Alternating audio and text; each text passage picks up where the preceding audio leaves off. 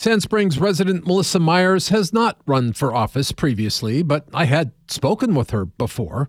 As a private citizen, she was involved in that controversy over the extension of the turnpike on the west side. And I got perked into this with the uh, Berryhill Gilcrease uh, turnpike that came through. So I started doing a lot of research and I just dove into the political side of things. She tells me she felt called to do more, but spent about eight months wrestling with the decision to run. I have never run for office. I am the grassroots candidate right now.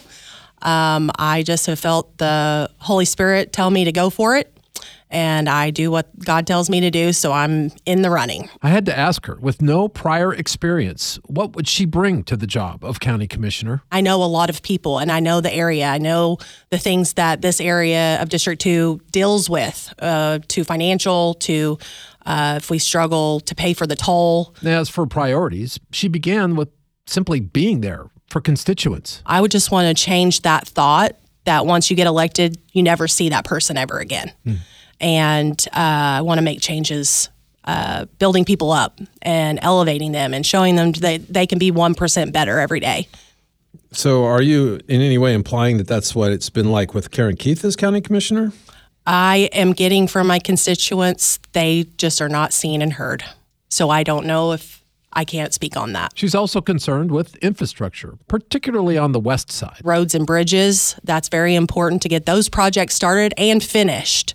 Uh, we have a lot of those projects that have started and then they're not completed in a timely fashion. Um, and then lastly, a budget. Um, everything that comes in that's taxpayer dollars, I want to make sure that the money is being spent in a good fashion and we have, it's not my money, it's the taxpayers' money. Running for office, she admits, brings its challenges, not least having to ask folks for money. It is so hard to ask, and especially right now, what's going on in, across our nation is to ask for more funds out of people when they're already strapped, you know, with gas prices, with, you know, paying for um, groceries, just those simplistic needs. Then to come and ask people for money has been really hard. So I just have to ask and I just put it into their hands if they feel led to, to give to donate to my campaign. But that's how the sausage gets made in politics. And Myers says she wants to make a difference for her community. The reason why I want to be county commissioner is to bring that negativity that we have on the west side. I want to get it erased, start all over, fresh.